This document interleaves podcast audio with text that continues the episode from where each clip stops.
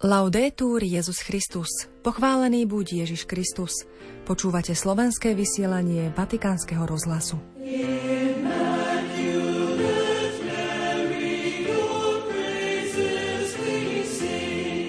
Milí poslucháči, v dnešný deň slávnosti nepoškvrneného počatia Panny Márie 8. decembra Celé vysielanie venujeme svedectvu o slovenskom bezdomovcovi Mirkovi, ktorý zomrel v Ríme v auguste tohto roku a v septembri mal pohreb vo Vatikáne. Svoje spomienky nám rozpovie sestra Pavla Draganová, Satmárka. Od mikrofónu vás zdraví Zuzana Klímanová. Sestra Pavla, vy ste sa starali istý čas o Mirka, to bol Slovák, ktorý bol bezdomovcom tu v Ríme, mal 60 rokov a postiela ho rakovina, ktorá mu znetvorila veľkú časť tváre. Ako ste sa dostali k tejto službe? Otec kardinál Krajovský hľadal niekoho, kto vie po slovensky, aby mohol s ním komunikovať a súčasne mu aj pomôcť v tej ošetrovateľskej starostlivosti hoňho. Takže otec Jan Dubina oslovil sestry Satmárky. Čiže vy ste zdravotníčka? Ja som zdravotníčka, áno. Čo ste konkrétne robili, ako ste sa o neho starali? Tá starostlivosť o neho nebola náročná. On potreboval predovšetkým ľudskú prítomnosť, potreboval, aby sa s ním niekto rozprával, keďže on nevedel po taliansky. Cítil sa veľmi sám, veľmi opustený, ani tie svoje potreby nejak nevedel vyjadriť.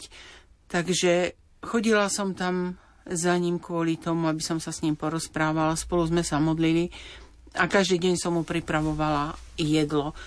To jedlo bolo trošku špeciálne, pretože nakoľko on mal postihnutú veľkú časť tváre aj podnebia, bolo to všetko zasiahnuté rakovinou a veľmi ťažko sa mu prehltalo, tak som mu pripravovala stravu, ktorá bola mixovaná alebo kašovitá. Aký bol Mirko? No, Mirko bol jeden úžasný človek. To, čo by som na ňom chcela vyzdvihnúť, je jeho trpezlivosť. Úžasná trpezlivosť. Ja som tak trpezlivého človeka ešte vo svojom živote nestretla. Napriek tomu, že bol veľmi chorý, že mal bolesti, nikdy si nestiažoval. Nestiažoval si na bolesť, nestiažoval si na podmienky, nestiažoval si na život, na nič bol v tej svojej chorobe trpezlivý naozaj do posledných chvíľ. Dokonca odmietal aj lieky na utišenie bolesti. Ďalšia vec, ktorú by som chcela u neho vyzdvihnúť, bola jeho inteligencia. On napriek tomu, že žil ako bezdomovec, bol to človek veľmi inteligentný, ščítaný, zaujímalo ho všetko, čo sa deje vo svete, čo sa deje v cirkvi. Kládol otázky, keď som napríklad hovorila, že svätý Otec išiel na nejakú apoštolskú cestu, presne mi vedel povedať, aká to je krajina, s kým susedí, koľko má obyvateľov. Mal úžasné vedomosti, čo sa týka geografie, ale aj iné vedomosti, naozaj. On predtým pracoval ako živnostník a chodil po Európe. Je zaujímavé, že poznal aj tie exotickejšie krajiny, čiže bol to človek inteligentný, trpezlivý a modliaci sa. A poznáte aj jeho príbeh životný? Ten jeho príbeh poznám tak z časti. Tie veci, ktoré mi on sám povedal, tak tie viem. Pracoval ako živnostník. Potom, keď ochorel, keďže si neplatil dávky, tak prišla na ňo exekúcia, to, čo mal našetrené, tak v podstate minul na tú liečbu a na živobytie, keďže nepracoval, nemal žiaden príjem. No a v rámci tej exekúcie prišiel obyt a dostal sa na ulicu. Keďže nemal už rodičov, nemal bližších príbuzných, ktorí by mu pomohli, tak sa rozhodol ísť žobrať do Rakúska, pretože na Slovensku, ako sám hovoril, mu to bolo trápne vo Viedni žobral, keď si niečo nažobral, snažil sa to použiť na liečbu. Nikdy som ho predtým nevidela ani, ani pod vplyvom alkoholu alebo pod vplyvom nejakých drog.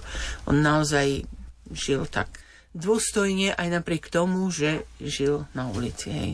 No a keďže vo Viedni v zime bývala zima a už na ulici nemohol byť. Bol tam nejaký kamarát z ulice, ktorý povedal, že on ide na zimu do Talianska, najlepšie do Ríma, kde nie tak zima. Tak sa dostal aj on do Ríma. Choroba sa začala zhoršovať, stratil zrak, takže už to pre ňoho bolo veľmi náročné nejakým spôsobom sa pohybovať. Tak sa usídlil na Aventíne a tam žobral. Keďže mnohí ľudia ho poznali, nosili mu hlavne jedlo, ale boli aj takí, ktorí si mysleli, že za tou svojou šatkou, pretože on nosil stále tvár zakrytú šatkou, že skrýva niečo zvláštne, tak však samozrejme boli aj takí, ktorí mu aj takýmto spôsobom ubližovali a strhávali mu šatku a tak ďalej. No. Pohľad na jeho tvár naozaj by zniesol málo kto, pretože tá jeho tvár bola totálne znetvorená tou rakovinou. Nemal oči, nemal nos. V podstate, čo mal funkčné, bola už len tá jeho dolná sánka. A, a nič viac. Ako dlho ste sa vlastne o ňo starali? V podstate som sa o ňo starala od júla až do jeho smrti. Kým som bývala v komunite u oca kardinála, tak som v podstate chodievala za ním každý deň keď som bola premiestnená do inej komunity, tak už len maximálne dvakrát do týždňa. Tým, že som vedela s ním komunikovať cez telefón, tak mnohé veci sa riešili takýmto spôsobom. Ešte dva dní pred smrťou som bola za ním. No a ešte ďalšiu tu jeho vlastnosť, ktorú som zabudla predtým vyzdvihnúť, to bola tá jeho modlitba. Modlil sa za to, aby sa splnila Božia vôľa. Toto vždy hovoril aj opakoval, že bude tak, ako Pán Boh chce. Ak Pán Boh bude chcieť, vyzdraviem. Ak má Pán Boh so mnou iné plány, zomriem, ale som si istý, že sa stane len to, čo chce Pán Boh. A vždy, keď sme sa modlili, tak sme sa modlili aj za to, aby, aby sa dobre pripravil na svetú spoveď. Lebo keď som za ním prišla, on bol si vedomý toho, že, že sa to blíži ku koncu. Videl, že sa to zhoršuje a ja som mu to tiež otvorene hovorila, nechcela som mu nič zakrývať a preto som mu aj navrhla, že či, či sa nechce si svoj život usporiadať aj tak, že sa zmierí s Pánom Bohom, že sa pripraví na to stretnutie s ním, lebo on pokrstený bol, bol veriaci, aj sa modlil, ale ku sviatosti zmierenia roky nepristupoval. A videla som to ako takú preňho ponuku som mu dala a on sa nejak tomu nebránil, len bránil sa asi tým, že on sa už nevie spovedať, že on sa potrebuje pripraviť, že to nie je niečo také obyčajné. V rámci tej prípravy sme hovorili o tom, že naozaj treba si tú dokonalú ľútosť budzovať stále a myslieť na to, že naozaj chceme prijať tú sviatosť a že, že chceme sa zmieriť s Pánom Bohom. A on sa naozaj tú, tú dokonalú ľútosť, ktorú som mu povedala alebo navrhla, tak ju opakoval dennodenne. A keď som prišla a modlili sme sa, niekedy sa stalo, že ako každý deň, keď som prišla, sme sa modlili jednu desiatku ruženca, lebo on nevládal viacej. A niekedy, keď som mala nejaké povinnosti, tak som mu doniesla. Je chvíľočku som bola pri ňom a potom som sa ponáhľala a on mi povedal, ale aspoň dokonalú ľútosť spolu. Takže toto som vedela, že na to myslí. Keď sa stalo, že som zabudla, tak on pripomenul ešte dokonalú ľútosť. No a to, čo na tom bolo také úžasné, že on sa pýtal, on sa chcel, naozaj sa chcel dobre pripraviť na tú svetú spoveď. A dokonca raz to bolo už také, že, že už by aj sa vyspovedal, tak som zavolala jedného pátra, Slováka, ktorý k nemu prišiel, ale vtedy sa nevyspovedal. Povedal, že ešte to, ešte nemá všetko jasné. A keď som prišla po nedeli Božieho milosrdenstva za ním, tak som ho stretla úžasne radosného, spokojného, šťastného. A on mi povedal, že víte, ja som sa vyspovedal.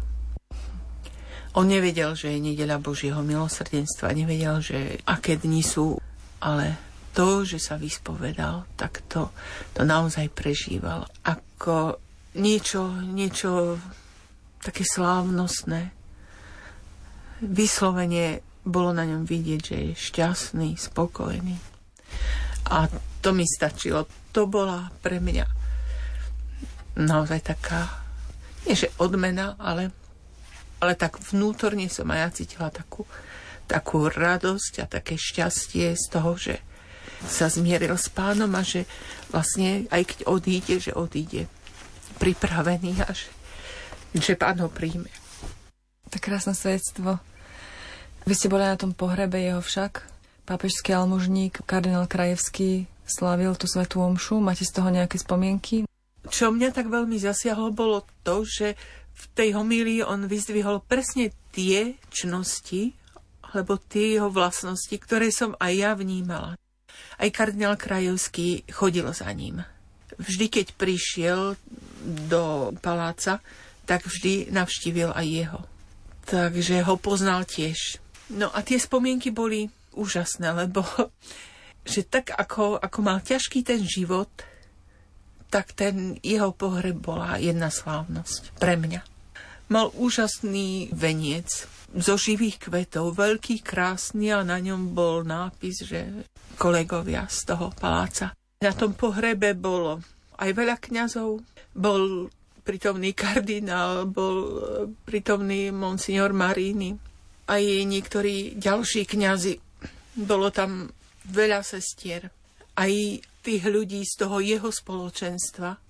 A môžem povedať, že ani niektorí ľudia, ktorí majú rodinu, nemajú toľko ľudí na pohrebe, ako mal on. Čo vás on naučil, alebo poznamenal váš život tento Mirko? No určite. Predovšetkým tú trpezlivosť jeho. To, to sa nedá zabudnúť. To sa nedá zabudnúť jednoducho a taká nenáročnosť, skromnosť. On si nenárokoval nič. Aj keď som sa ho pýtala, že čo ti donesiem zajtra zjesť. Čo mi urobíte, to bude dobre. Čo si vybral, to bolo raz. Keď ma prosil, aby som mu urobila zemiakový šalát a rybu. Že si chce pripomenúť ešte Vianoce. Že už asi na Vianoce nebude medzi nami, ale že tak má chuť Veľmi pekný príklad, to je skoro taký svetec. Svetec. Áno.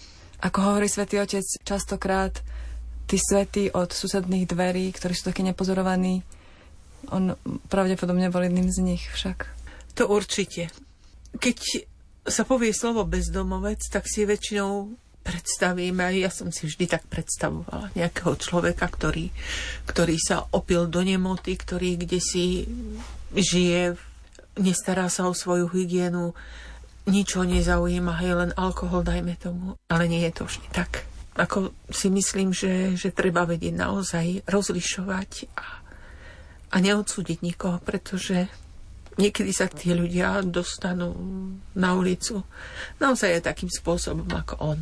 A my nikdy nevieme, čo je za tým, že prečo ten človek je na ulici, prečo vyzerá tak, ako vyzerá ja keď som ho videla s tou zahalenou, mne tú tvár odhalil viackrát, lebo tým, že som sa snažila mu to aj ošetrovať, ale ináč, keď niekto zaklopal, okamžite si dával tú šatku na tvár a povedal, že, že ľudia sa ho boja že keď vidia ten výzor jeho, že on sa videl naposledy, keď ešte videl a že sám sa seba zľakol, takže nechcel tú svoju tvár ukazovať.